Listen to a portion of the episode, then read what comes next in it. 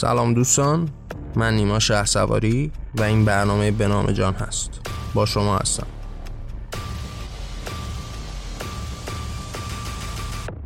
این قسمت 25 از ویژه برنامه شناخت اسلام هست و ما قرار توی این قسمت درباره اخلاق اسلامی با هم صحبت کنیم. ممنون که همراه من هستید.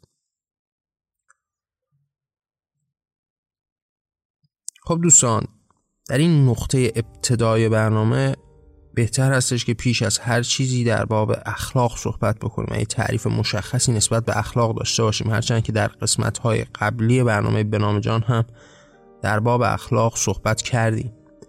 دوستان می‌تونن با مراجعه به اون اون برنامه کامل رو مد نظر قرار بدن تا به یک تعریف مشخص و بهتر و کاملتر و جامعتری برسن. ولی سعی می‌کنیم در این برنامه مشخص هم که قرار هست در باب اخلاق در اسلام صحبت بکنیم هم یه اشارت کوچکی نسبت به این موضوع داشته باشیم خب دوستان انسان ها در همین راستای زیستن خودشون به یک سری چهارچوب هایی رسیدن که با رعایت این چهارچوب ها پایبندی به این چهارچوب ها زندگی خودشون رو به پیش ببرن. و ما اصولا اینها رو با چارچوب های اخلاقی می‌شناسیم. این که حالا یک انسانی معترف و معتقد به یک چهارچوبی باشه که از این خط قرمزها عبور نکنه و رفتارهایی رو منافی این چهارچوب انجام نده. به نوعی اون تعبیرگر اخلاقیات هستیه. شما در بین مکاتب فکری مختلف مکاتب سیاسی مکاتب فلسفی حتی مکاتب دینی و مذهبی مواجه میشید با این چهارچوب هایی که مشخص شده و حالا انسان ها رو با یک قید و بندی باعث میشه که به رفتارهای خودشون یک کنترلی هم داشته باشه. شما مواجه میشید با یک انسانی که یک چارچوب اخلاقی رو مشخص کرده به عنوان مثال.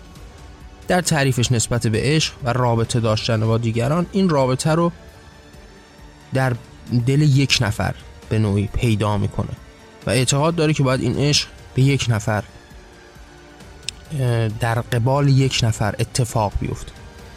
اون چارچوب اخلاقی است که برای خودش مشخص می‌کنه. حالا یه خط قرمز هایی براش به وجود میاد اینکه نباید به اون خیانت بکنه نباید با کسی دیگه ای وارد رابطه بشه و این یک چارچوب اخلاقی رو برای این آدم می‌سازه. اینکه حالا ما در بین مکاتب فکری مختلف و این چارچوب اخلاقی روبرو بودیم و به کرات هم در بابش صحبت شده و تبدیل به یک اخلاق عمومی هم در خیلی از نقاط جهان شده. اینجوری است که ما پس به یک چارچوب اخلاقی می‌رسیم. پس ما وقتی داریم در باب اخلاق صحبت می‌کنیم یعنی یک چهارچوب اخلاقی مشخصی که حالا بهش پایبند هستیم به واسطه این چهارچوب اخلاقی رفتارهامون رو به نوعی تنظیم با اون چهارچوب می‌کنیم. این چهارچوب باعث میشه که ما یک خط قرمز هایی داشته باشیم یک سری رفتارها رو نکنیم و یا یک سری رفتارها رو انجام بدیم. در مجموع با یک همچین فرایندی روبرو میشیم. که حالا به واسطه تفکرهای مختلف باورهای مختلف برای انسانها شکل می‌گیره. حتی کسی است که شاید خارج از تمامی باورها و باورهای رایج در جهان باشه. هیچ سنخیتی با هیچ دین مشخصی نداشته باشه. با هیچ مکتب فلسفی خاصی نداشته باشه اما چارچوب های اخلاقی مشخصی رو برای خودش تعیین بکنه و با توجه به اون چارچوب ها زندگیش رو به پیش ببره و رفتارهای خودش رو با اون چارچوب اخلاقی تعریف شده به نوعی همسان و همسو بکنه.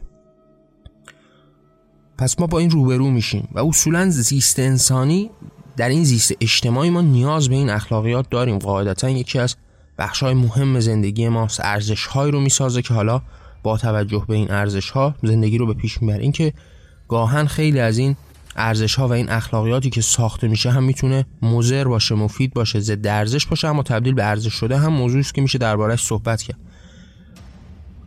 و یا اینکه این سختگیری های بیش از حد در باب موضوعات اخلاقی چه مذراتی داره هم میشه دربارهش صحبت کرد. اما در مجموع با یک نگاه کلی به این اخلاقیات این اخلاقیات باعث زیست بهتر انسان ها به خصوص در زندگی اجتماعی خودشون شده. پس ما یک تعریف مشخصی رو در باب اخلاق دادیم و حالا باید بریم به سمت اسلام. چون این برنامه در باب شناخت اسلام هست و ما حالا می‌خوایم توی این برنامه مشخص در باب این اخلاق اسلامی صحبت کنیم. با توجه به این تعریف شما مواجه میشید با یک اسلامی که حالا اون هم یک سری چهارچوب های اخلاقی رو مشخص می‌کنه. چهارچوب های اخلاقی که خب قاعدتا برگرفته از همون افکار گذشتگان هست. یعنی افکار گذشتگان در بین ادیان مختلف. همین ادیان ابراهیمی یعنی مادر این ادیان ابراهیمی که دین یهودیت به حساب میاد. خیلی از این چارچوب های اخلاقی برگرفته از همون دین یهودیت هست و یا از دین مسیحیت هست و یا از تفکرات دیگری که در همون دوران باستان بین اعراب رایج بوده. این چارچوب های اخلاقی رو سعی کرده که از اینها بگیره.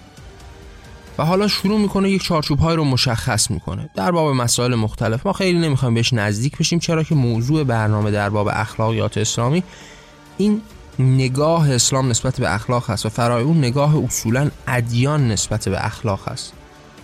خب قاعدتا شما وقتی با موضوع اخلاق نسبت به ادیان روبرو میشید یکی از بارزه ها این هستش که بی اخلاق ترین رفتارها رو شما در بین همین مؤمنان می‌بینید و در مجموع اخلاق بی ارزش ترین موضوع بین مذهبیون هست. و اصولا شما مواجه میشید با اینکه چیزی به اسم اخلاق در بین مذهبیون وجود نداره. حالا ما می‌خوایم توی این برنامه در باب این موضوع بیشتر صحبت بکنیم و به ویژه در باب اسلام صحبت کنیم. یعنی شما وقتی مواجه میشید یک چارچوب اخلاقی مثلا به عنوان مثال همون خیانت نکردن وفادار بودن. این چارچوب اخلاقی که یه خط قرمزی رو برای شما مشخص می‌کنه و به عنوان مثال اسلام هم دربارهش صحبت می‌کنه و حالا به این باور داره. یا به عنوان مثال دروغ نگفتن صادق بودن راستگو بودن. حالا این هم یک چارچوب اخلاقی است که خب بهش پایبند هستن. در جای جای جهان این ریشه چندین هزاران ساله داره دیگه. یعنی شما به هر باوری که در جهان نزدیک بشید همه این صداقت و راستی رو به نوعی اخلاقیات خودشون می‌دونن. این پرهیز از دروغ رو جز اخلاقیات خودشون و خط قرمزهای اخلاقی خودشون می‌دونن. اسلام هم به مانند دیگر باورهای جهان به خصوص باورهای مسلطی که قرار هست زندگی اجتماعی انسانها رو در یک نگاه وسیع و بزرگی تحت پوشش خودش قرار بده به این چارچوب اخلاقی به نوعی پایبند هست. دربارش صحبت می‌کنه. این شما اگر نزدیک بشید به احادیث و سیرت نبوی و زندگی که از محمد وجود داشته خب روبرو میشید با اینکه احادیث بسیاری رو این دوستانی که معتقد به باورهای اسلامی هستند دربارهش صحبت می‌کنن که بله این چهارچوب اخلاقی به ویژه مثلا دروغ نگفتن و صداقت در زیستن رو بهش اشاره کرده دربارش صحبت کرده. پس یک چارچوب اخلاقی رو اینجا اسلام به وجود آورده. یا همون در باب مثلا وفاداری. در باب اینها صحبت کرده. چارچوب های مشخصی رو برای شما تعریف کرده که حالا شما یک چارچوب اخلاقی هم در اسلام باید داشته باشید.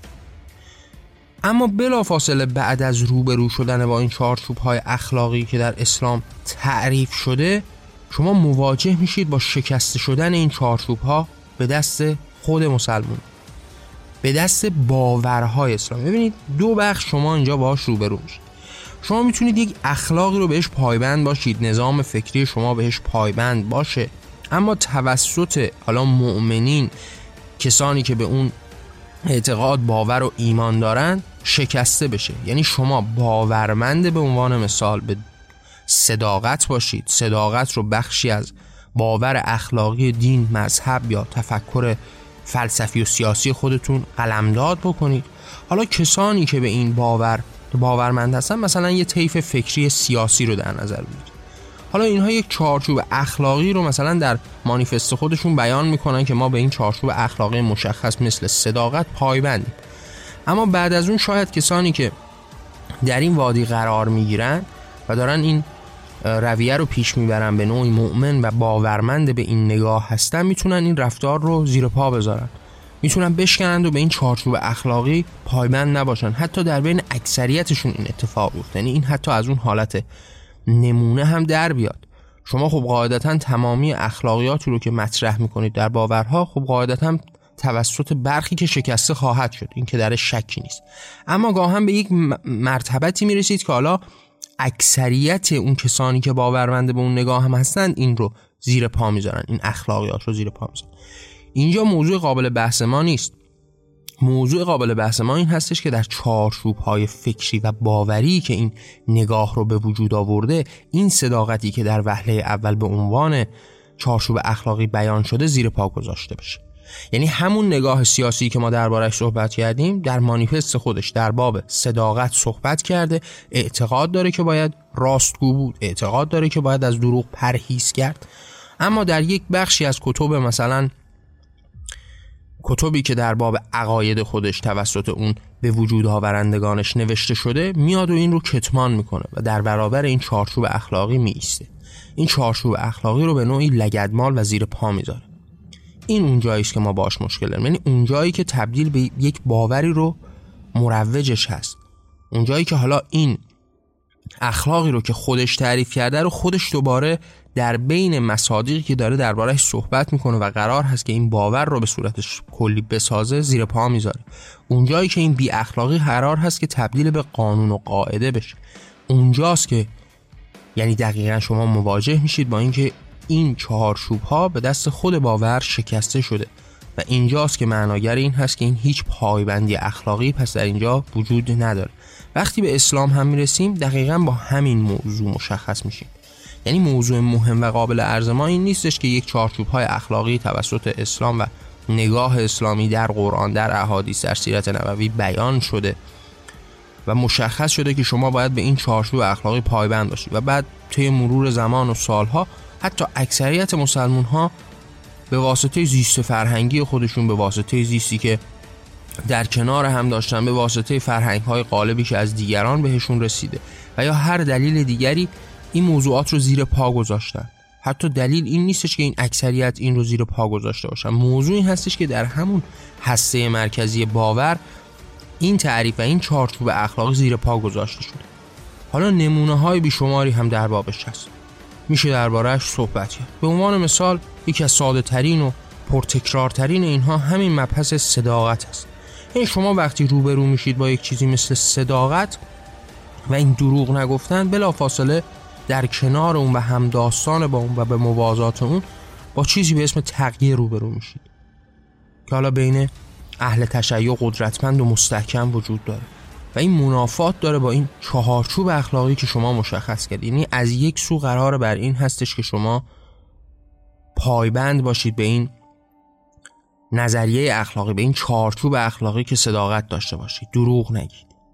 و به موازات اون شما مواجه میشید با همین طیف فکری همین بنیان فکری همین نگاه اسلامی که حالا در بین نگاشته های خود در بین احادیث خود در بین اون راهبر خود راهبری خود برای دیگران برای مسلمون ها با یک معنای روبرو میشید مثل تقیه که حالا متضاد با صداقت هست. در برابر صداقت هست. یعنی از یک سو اگر داره مؤمنین رو فرا می‌خونه به این چارچوب اخلاقی که شما باید صادق باشید دروغ نگید. بلا فاصله. به موازات اون یک چارچوب فکری تازه ای رو باز می‌کنه به اسم تغییر که حالا شما می‌تونید دروغ بگید. به مسلحتتون می‌تونید که دروغ بگید. حقیقت رو کتمان بکنید. در باب حقیقت صحبت نکنید.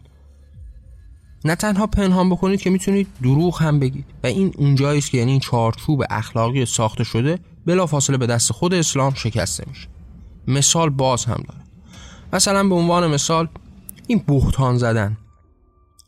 شما در چارچوب های اخلاقی که اسلام داره تعریف می‌کنه اینکه شما بخواید پشت سر دیگران غیبت بکنید و دروغ بگید و بهشون تهمت بزنید خب این یک چارچوب اخلاقی است که مشخص شده و خط قرمزهایی داره. اینکه شما باید در قبال دیگران راستگو صادق باشید. قرار هست که به اونها بهتانی نزنید تهمتی نزنید.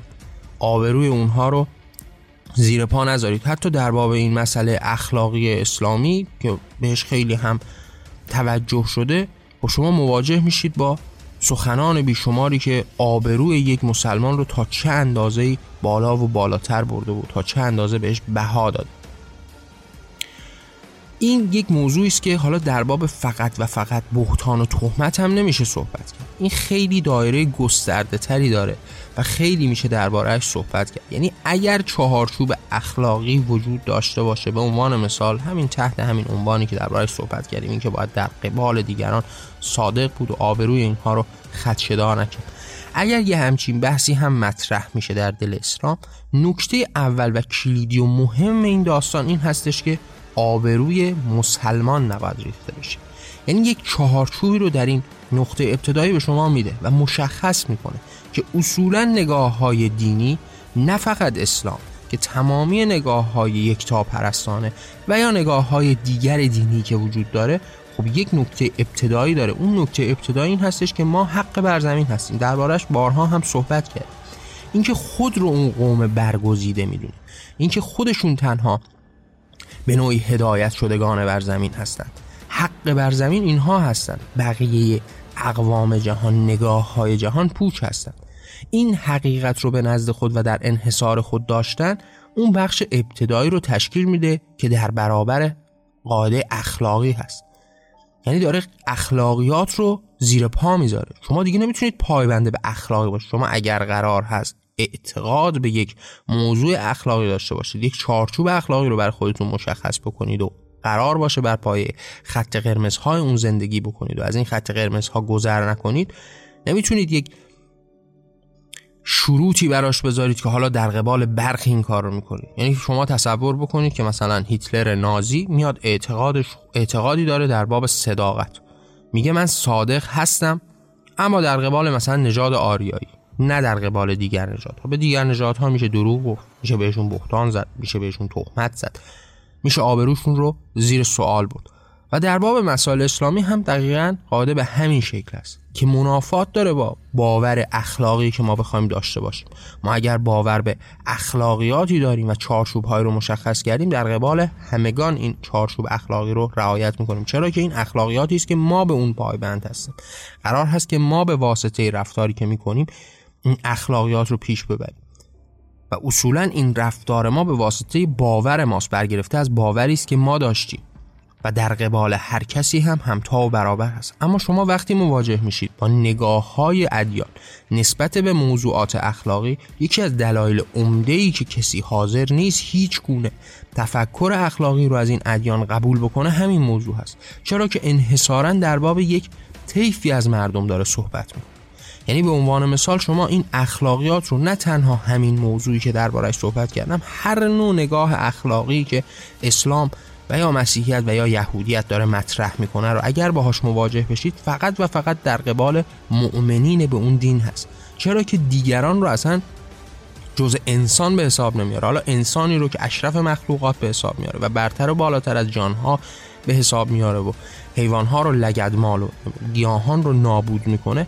فرای اون در دل خود انسان ها هم صحبت کردیم گفتیم حالا در بین اینها هم یک اشرف دیگری به وجود میاد یک خدای دیگری به وجود میاد. این پله هایی که یک به یک داره به موجودات ارزش میده موجودات رو در این نابرابری به پیش می‌بره و این ارزش گذاری ها رو انجام میده. حالا یک طیفی رو به وجود میاره که همباورانش هستن مسلمانان هستند حالا هر قاعده اخلاقی رو که داره مطرح می‌کنه فقط و فقط داره در قبال اینها انجام میده و به نظر میاد. یعنی شما اگر روبرو بشید خب مواجه میشید. نگاه اسلامی که کفار رو حتی داخل انسان هم به حساب نمیاره. حتی به کرات در باب اینکه اینا بوزینه و میمون و این موضوعات هستن صحبت می‌کنه. اینها رو پستر از انسان می‌دونه. خب این نکته اولش هست و خون اینها رو حلال می‌دونه. کشتن اینها رو حلال می‌دونه. اموال اینها رو حلال می‌دونه. حتی به نوعی تصاحب همسران و فرزندان اینها رو هم حلال می‌دونه. این حاضر هستش که اینها رو به خدمت و بردگی و بندگی خود در بیاره اینها رو بفروشه. برای اینها هیچ حقی قائل نیست و اینها رو می‌کشه. پس مسلما در باب مسائل اخلاقی هم هیچ پایبندی نسبت به اینها نداره. این موضوعی است که گفتم یک موضوع کلی و بزرگی است که وقتی شما مواجه میشید با هر نگاه اخلاقی چه در اسلام چه در دیگر ادیان یکتا پرستان و ادیان ابراهیمی و سامی مواجه میشید که هیچ تعریف مشخصی شما به هیچ موضوع اخلاقی نمی‌تونید داشته باشید. چرا که این موضوع اخلاقی فقط و فقط در قبال همباوران و همکیشان شماست. در قبال هم نژادان شماست. یعنی در یهودیت که دیگه فقط و فقط در قبال همون افرادی است که به اون نژاد اختصاص دارن. حالا اگر قرار هست چارچوب اخلاقی مشخص بشه ما فقط در قبال همین آدم ها انجامش میدیم. فرای این حالا حتی این شکستن چارچوب ها بین خود مسلمون ها هم جاری حالا شما با فرض به اینکه این چارچوب اخلاقی قسم وجود داره شما اعتقاد دارید که ما یک چارچوب اخلاقی داریم و فقط قرار هست که در قبال یک بخشی از مردم اعمال بکنیم. اون هم آدم است که به ما باور دارند و هم باور و همراه ما هست حتی به فرض محال اینکه ما بخوایم این رو قبول بکنیم و به عنوان یک چارچوب اخلاقی پیش ببریم مواجه میشید با یک چیزی مثل همین تهمت نزدن و غیبت نکردن و بهتان نزدن که به عنوان یک چارچوب اخلاقی در دل اسلامی ها مطرح شده. حالا وقتی به این موضوع هم می‌رسید می‌بینید که خیلی ساده و راحت به واسطه یک اتفاق به واسطه یک نیاز با مراجعه به احادیث بسیار و راههایی که برای شناخت اسلام در پیش رویشون هست این چارچوب اخلاقی رو هم زیر پا می‌زنن به سادگی حاضرند که به دیگران بهتان بزنن تهمت بزنن. نمونه هاش در جمهوری اسلامی به کرات دیده شده. این آدم هایی که بهشون بهتان زده شده خب بیدین یا بی خدا که نبودن. خیلی از اینها مسلمان بودن. و اینجا داریم می‌بینیم و مواجه میشیم با اینکه به سادگی این چارچوب های اخلاقی برای منافع فکری شخصی و اجتماعی و به نوعی برای منافع اون گروهی که برای خود ساختن اون قدرتی که پدید آوردن زیر پا گذاشته میشه. بهش افتخار هم می‌کنن. حتی شما مواجه میشید با این نظریاتی که حالا داره مطرح میشه در باب اینکه ما می‌تونیم چگونه به دیگران بهتان و تهمت بزنیم چگونه آبروی اونها رو از بین ببریم و عناوینی از این دست رو پیش در پیش بگیریم. پس شما مواجه شدید با این موضوعات. و یا موضوعاتی حالا فرای اینها. شما با یک موضوعی به اسم خدعه روبرو میشید. این هم یک چهارچوبی در برابر اخلاق که در اسلام بهش پایبند هستند. در قرآن دربارهش صحبت شده. خداوند هیلگرین هیلگرترین هیلگران هست. یعنی شما مواجه میشید حالا با فریب و ریا که حتی تبدیل به ارزش برای نگاه های اسلامی شده. چیزی در تضاد کامل با هر نوع اخلاقیات هست. یعنی شما اگر به میدان جنگ میایید می‌تونید که از هر هربه هم استفاده کنید. شما می‌تونید هر فریب و ریایی رو هم به پیش ببرید و مقاصد خودتون رو در پیش بگیرید. اینکه کلیت و وجودیت جنگ تا چه اندازه منزجر کننده و غیر قابل تحمل هست. اینکه تا چه اندازه بیانگر جنون انسانی است تا چه اندازه بیانگر این خشم وحشتناک بین انسان هاست. موضوعی که میشه دربارش ساعت ها صحبت کرد. اینکه ما انسان ها تا چه اندازه این وجودیت و این نام رو لکهدار و بدسیما در جهان به وجود آوردیم. به واسطه جنگ هایی که کردیم. خب موضوعی که میشه دربارهش ساعت ها صحبت کرد. اما اینکه حالا در دل این جنگ که رفتارهای غیر طبیعی فراتر از همون جنگ معمول هم انجام بدیم. با حیله ها و فریب ها انسان ها رو از بین ببریم. حتی یک جوانمردی که حالا موضوع همین بیان کلمات هست و این ارتباطی که آدم می‌تونه از این کلمات بگیره. حالا گاهن آدم میاد در از بحث اصلی یه مقداری دور میشم به واسطه این کلمه جوانمردی. گاهن شما میایید و از یک کلماتی استفاده می‌کنید مثل جوانمردی. حالا شاید نابرابرانه باشه. یعنی شما در باب هر کلمه ای که بخواید صحبت بکنید در زبان پارسی با پایمردی روبرو میشید جوانمردی روبرو میشید و اصولا این غالب بودن جنسیت مرد رو درش می‌بینید. اما وقتی دارید از این کلام ها استفاده می‌کنید موضوعتون این هستش که اصولا زبان یک وسیله است برای ارتباط. و این ارتباط وقتی در معنای درست خودش بین شما و دیگران با همین کلمه اتفاق میفته باید از این کلمه استفاده بکنید که اون معنای خودتون رو بتونید به دیگران منتقل بکنید.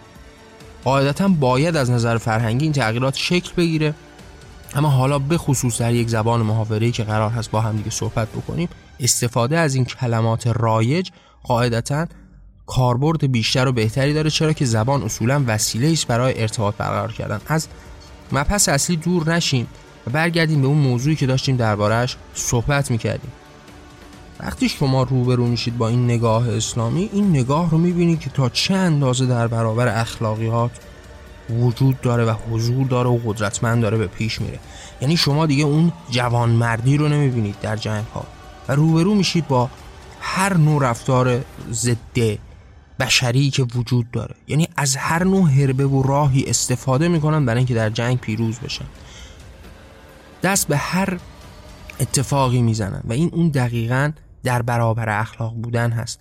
و این اون بی اخلاقی است که در ادیان و به ویژه در اسلام به شدت بهش بال و پر داده شده. شما با یک عنوانی مثل هربه های جنگی وقتی روبرو میشید با خدعه وقتی روبرو میشید این همون معناگر ضدیت با اخلاق هست که به شدت هم بهش دربارش گفته شده در این مبنای فکری دربارش صحبت شده. و اصولا زیست پیامبر در طول حیات خودش هم در همین مبنا بوده. اینکه تا چه اندازه می‌تونید نزدیک به این معانی بشید برای پیشبرد اهداف خودتون. و اصولا همه چیز رو فدای اهداف خودتون بکنید. این تضادی است که اسلام در اختیار خودش داره.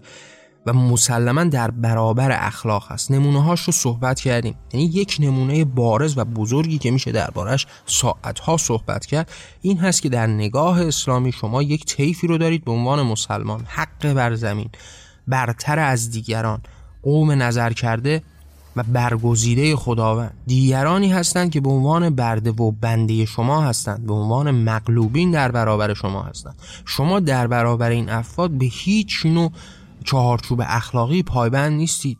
همه چیز اینها رو می‌تونید تصاحب بکنید می‌تونید بکشید می‌تونید مدام در جنگ باشون باشید می‌تونید اموالشون رو مصادره بکنید. می‌تونید اینها رو به زندان بندازید و هیچ اخلاقیاتی در برابر شما نیست. یعنی موضوعی مثل اینکه شما با اینها صادق باشید که دور از ذهن. شما حتی اینها رو می‌تونید بکشید. حالا اینکه حالا بخواید باشون راست بگید یا دروغ بگید که موضوع مهمی نیست. اینکه شما قرار هست اینها رو از بین ببرید. حالا شده با هر نوع نگاهی با هر طریقتی پس هر نوع موضوع اخلاقی در قبال اینها بیمعنی و بیارزش است. این بزرگترین از بین بردن اخلاقیات در جهان هست. این بزرگترین تضاد و تناقض با اخلاقیات هست. اما فرا این وقتی نگاه هم برمیگرده به خود مسلمون ها و نگاه خود اسلامی ها هم شما مواجه میشید که به سادگی حاضر هستند هر چارچوب اخلاقی ساخته شده رو زیر پا بذارن حاضرن به سادگی به هیچ چارچوب اخلاقی پایبند نباشن اگر تهمت زدن به دیگران رو بی اخلاقی می‌دونن. اگر به نوعی این رو یک خط قرمزی می‌دونن که با گذشتن از اون اخلاقیات رو زیر پا می‌ذاریم بلا فاصله می‌بینید که حتی در قبال خود مسلمون ها هم حاضر هستن از این بهتان هم استفاده بکنن. تهمت بزنند و آبروی اینها رو از بین ببرن چرا که در برابر عقایدشون هست. نمونه ها هم بیشمار هست. در تاریخ اسلام در همین تاریخ جمهوری اسلامی. و میشه دربارش هم ساعت ها صحبت کرد. فرای اون اگر معانی شکل می‌گیره به عنوان اخلاقیات در دل اسلام مثل صادق بودن با دیگران دروغ نگفتن بلا فاصله با یک معنای تازه‌ای که در دل اسلام شکل گرفته و بال پر گرفته و قدرتمند هم حضور داشته مثل تقیه زیر پا گذاشته میشه. از اون سمت شما مواجه هستید با یک نگاه دکمی که حالا ضد اخلاقیات و بی اخلاقی رو داره گسترش میده و پایبند به این نگاه ها هست. با یک موضوعاتی شما روبرو هستید مثل خودعه کردن در میدان جنگ. و این خودش رو به مرحله ظهور می‌ذاره که حالا شما بی اخلاقی رو دارید گسترش می‌دید. کار از این بالاتر میره یعنی شما وقتی به اسلام نگاه می‌کنید مواجه میشید با بی اخلاقی های وحشتناکی که غیر قابل فهم هستند یعنی به عنوان مثال شما مواجه میشید با یک اصلی که در بین بیشتر فکرهای جهان وجود داره حضور داره. اینکه عشق رو در یک تن می‌بینن اینکه خیانت رو خط قرمز می‌بینن. من دربارهش در قسمت های مختلف هم صحبت کردم. حالا این رو شما این معنا رو اینکه بیشتر تفکرات جهان پایبند به یک وفاداری در عشق هستند اینکه ازدواج رو به چه شکلی می‌بینن و اینکه در نهایت قرار هست که عشق رو در, در وجود یک نفر شما پیدا بکنید و با اون باشید و این با هم بودن شما معناگر عشق هست رو ببینید چگونه اسلام زیر پا می‌ذاره.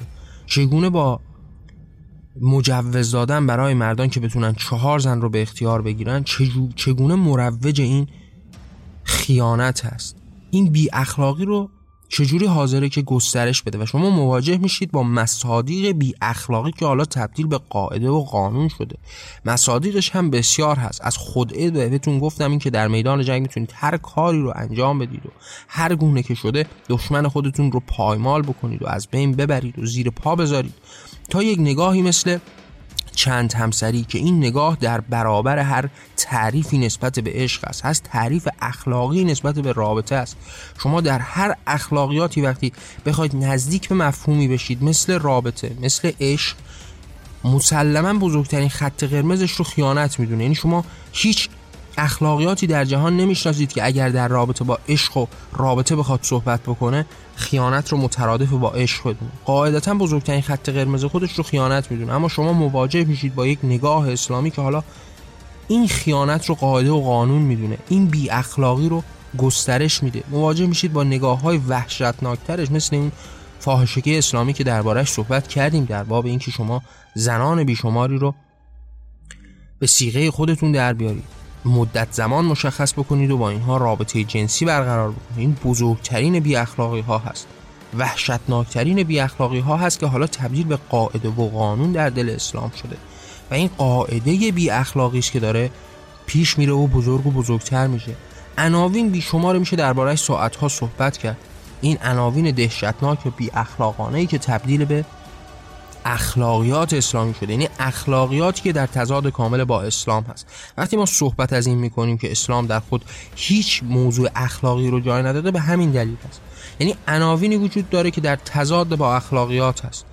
مثل همین خیانت. خب شما وقتی مواجه میشید با این شما با دینی مواجه میشید که بی اخلاقی رو گسترش میده. مروج بی اخلاقی هست. اگر اخلاقیاتی رو هم حتی تعریف می‌کنه به سادگی حاضر است که اینها رو از بین ببره. مثل اتفاقی که در باب صداقت و پایبندی به چارچوب اخلاقی مثل صداقت میفته که با تقیه به راحتی از بین میره. و در کنار اون این نگاه یک نگاه دکم و مریض و بیماری است که خود رو برتر از دیگران خود رو حق بر زمین می‌دونه و در قبال اون بیشمارانی که در برابرش هستند هیچ حق و حقوقی در نظر نمی‌گیره. اینها رو به بدترین و وحشیانه ترین شکل حتی از بین می‌بره و می‌کشه و شکنجه میده. اموال و همسران و فرزندان اینها رو تصاحب می‌کنه. شما در باب چه موضوع اخلاقی می‌خواید صحبت بکنید؟ این هاست که نشونگر و بیانگر این هست که اسلام اصولا هیچ اخلاق رو بهش پایبند نیست. همه چیز رو از بین می‌بره حتی تمامی موضوعات اخلاقی یک مصادره به مطلوبی هم در دل این اسلامی ها وجود داره که در همون مواجهه های اخلاقی خودشون حتی با همباوران خود شکل می‌گیره که دربارش یک صحبتی هم کردیم. اما حالا اگر بخوایم باز هم دربارش صحبت بکنیم و بیشتر این موضوع رو به پیش ببریم این هستش که شما مواجه میشید با این مصادره به مطلوب. شما یه پایبندی دارید به عنوان مثال به همین تهمت نزدن. حالا شما مصادره به مطلوب می‌کنید احساس می‌کنید که این آدم داره جایگاهی داره. حتی دربارش صحبت هم میشه دیگه. حالا این آدم داره مثلا مردم رو بر علیه حکومت وقت شما تحریک می‌کنه. حالا شما میاید عناوین مختلفی که در برابر خودتون دارید رو همون عناوینی که در اسلام هم دربارش صحبت شده رو میایید و در پیش روی خودتون قرار می‌دید و می‌تونید بلافاصله با استفاده از یکی از این عناوین راهکارهایی که اسلام و نگاه اسلامی به شما داده استفاده بکنید و این موضوع رو مصادره به مطلوب برای خود بکنید برای از بین بردن حقوق دیگران.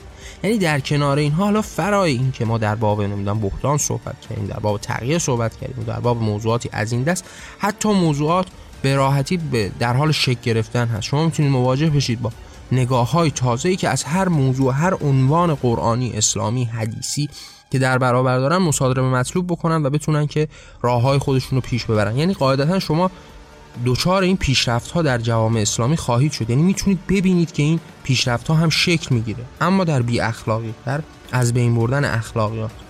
و این بی اخلاق بودن هم منحصرا به اسلام بر نمیگرده. وقتی شما در باب تمامی ادیان بخواید صحبت بکنید این نگاه بی اخلاقانه رو می‌تونید ببینید و باهاش روبرو بشید. که چگونه تمامی ادیان این اخلاقیات رو زیر پا می‌ذارن. چرا که اصولا یک نگاه مشخص و واحدی در برابر هست که می‌تونه هر اخلاقیاتی رو زیر پا بذاره. این نگاه مشخص در وهله اول اجازه بروز اخلاقیات رو نمیده. چرا که اخلاقیات در جایی معنا پیدا می‌کنه که شما این اخلاقیات رو نسبت به همگان داشته باشید. اگر اعتقادی دارید اگر چارچوب اخلاقی دارید این قرار نیست که انتخابی باشه و در قبال برخی انجام بشه. ما دربارهش صحبت کردیم. ساعت ها میشه دربارش صحبت کرد. اینکه وقتی شما با اسلام روبرو میشید اخلاقیاتی که اسلام تعریف می‌کنه در قبال فقط و فقط مسلمین هست. کسانی که پایبند به این نظام فکری هستن. حالا شما نگاه بکنید که جهان چه تعدادی انسان داره که فارغ از این نگاه هستن.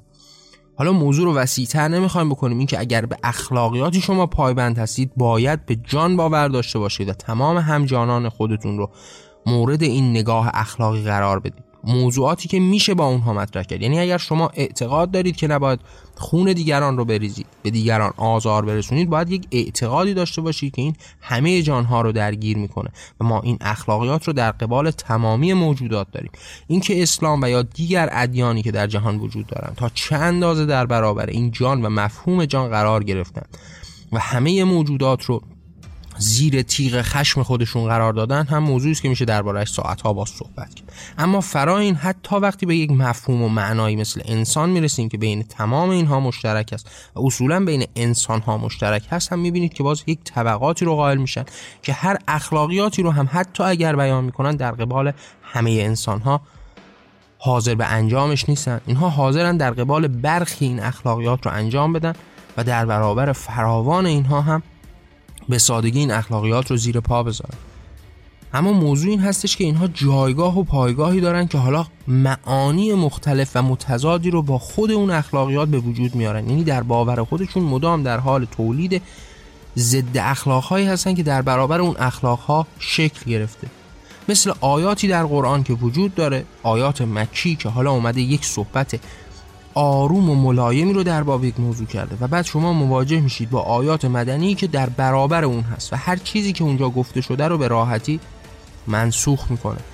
که در باب این ناسخ و منسوخ هم در قرآن صحبت شده و نظرات بیشماری هم وجود داره. اینکه آیاتی وجود داره که منسوخ کننده آیه قبلی هست. و شما مواجه میشید با این طرز تفکری که حالا در بین ادیان دیگر و اسلام وجود داره.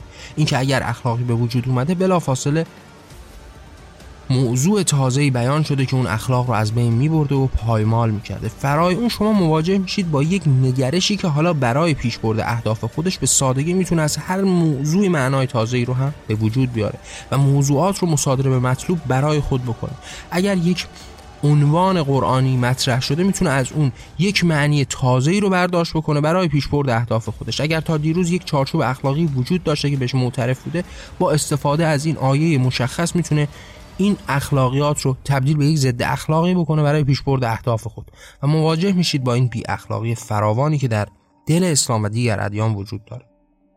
اصولا اخلاقیات همواره در برابر نگاه های دینی و این نگاه های یکتا پرستانه بوده چرا که هر نوع چارچوب اخلاقی رو به سادگی زیر پا می‌ذارن. و شما نمی‌تونید در باب اخلاقیات صحبت کنید و بخواید این معانی رو مترادف و هم معنای با ادیان بدونید اسلام هم از این قاعده مستثنا نیست در خیلی از این شرایط وحشتناکتر و بیشتر هم به پیش رفته. نمونه های بیشماری هم داره که حالا ما سعی کردیم برخی از این نمونه ها رو هم دربارهش صحبت بکنیم. میشه بیشتر هم در باب اخلاق صحبت کرد در باب اخلاق اسلامی صحبت کرد و این تناقضاتی که در معانی اخلاقی در دل اسلام وجود داره مثال و نمونه آورد و پیرامونش بحث کرد. اما فکر می‌کنم تا همینجا هم این مبحث اخلاق اسلامی بسه. و سعی می‌کنیم در قسمت های دیگه و شاید در آینده بیشتر و بیشتر در باب این موضوعات صحبت بکنیم. خواستیم که کلیاتی رو با شما مطرح بکنیم تا شناخت درست و مشخصی رو نسبت به اخلاق و اصولا موضوع اخلاق در اسلام داشته باشید. در این انتهای برنامه هم دوست دارم که با شما در میون بذارم. اینکه اگر دوست دارید این صدا شنیده بشه و این راه تغییر هموار بشه می‌تونید این صدا رو با دیگران به اشتراک بذارید. منظور من هم از این صدا مختص برنامه بنام جان نیست. من پیش از این که بخوام برنامه بنام جان رو ضبط و منتشر بکنم آرا و عقاید خودم رو تحت عناوین کتابهایی به رشته تحریر در آوردم این کتاب ها در قالب شعر، داستان، داستان های کوتاه، آثار تحقیقی، مقالات در اختیار شما هست. می‌تونید با مراجعه به وبسایت جهان آرمانی این آثار رو در اختیار داشته باشید و مطالعه بکنید. به عنوان مثال پیرامون همین مباحث اسلامی فرای کتاب گواه ظلم که در جلد سوم آیات و نشانه های از قرآن هست که بیانگر این ظلم خداوندی است رو من اونجا گرد آوردم در کتاب الله جبار الزار هم شما مواجه میشید با چهار نوع نگاه و راه برای شناخت اسلام که از حدیث و فقه اسلامی و تاریخ تا قانون کشورهای اسلامی سعی شده که عناوین پرظلم گردآوری بشه. اگر دوست دارید بیشتر بدونید فرای کتاب های بیشماری که پیرامون تاریخ اسلام پیرامون مباحث فقهی احادیث اسلامی وجود داره و شما می‌تونید با مطالعه اینها به یک شناخت بهتری نسبت به اسلام و باوری که به اون معتقد هستید یا در برابر اون هستید برسید می‌تونید به این کتاب ها هم مراجعه بکنید. وبسایت جهان آرمانی راهی است برای اینکه شما بتونید به سادگی این کتاب ها رو در اختیار داشته باشید. از بخش کتب هم می‌تونید به سادگی به این کتاب ها دسترسی داشته باشید و نسخه الکترونیک و پی دی اف این کتاب ها رو در اختیار داشته فرا من آثارم رو به صورت صوتی هم دارم منتشر می‌کنم. هر هفته یک بخشی از این کتاب ها منتشر میشه. می‌تونید این آثار رو هم در شبکه های اجتماعی و در وبسایت جهان آرمانی در اختیار داشته باشید. و اگر دوست داشتید این راه ادامه پیدا بکنه به نوع این راه تغییر شکل بگیره و این صدا شنیده بشه می‌تونید که این آثار رو با دیگران به اشتراک بذارید. ممنون که همراه من بودید. من نیما شه و این برنامه به نام جان بود. در پناه آزادی.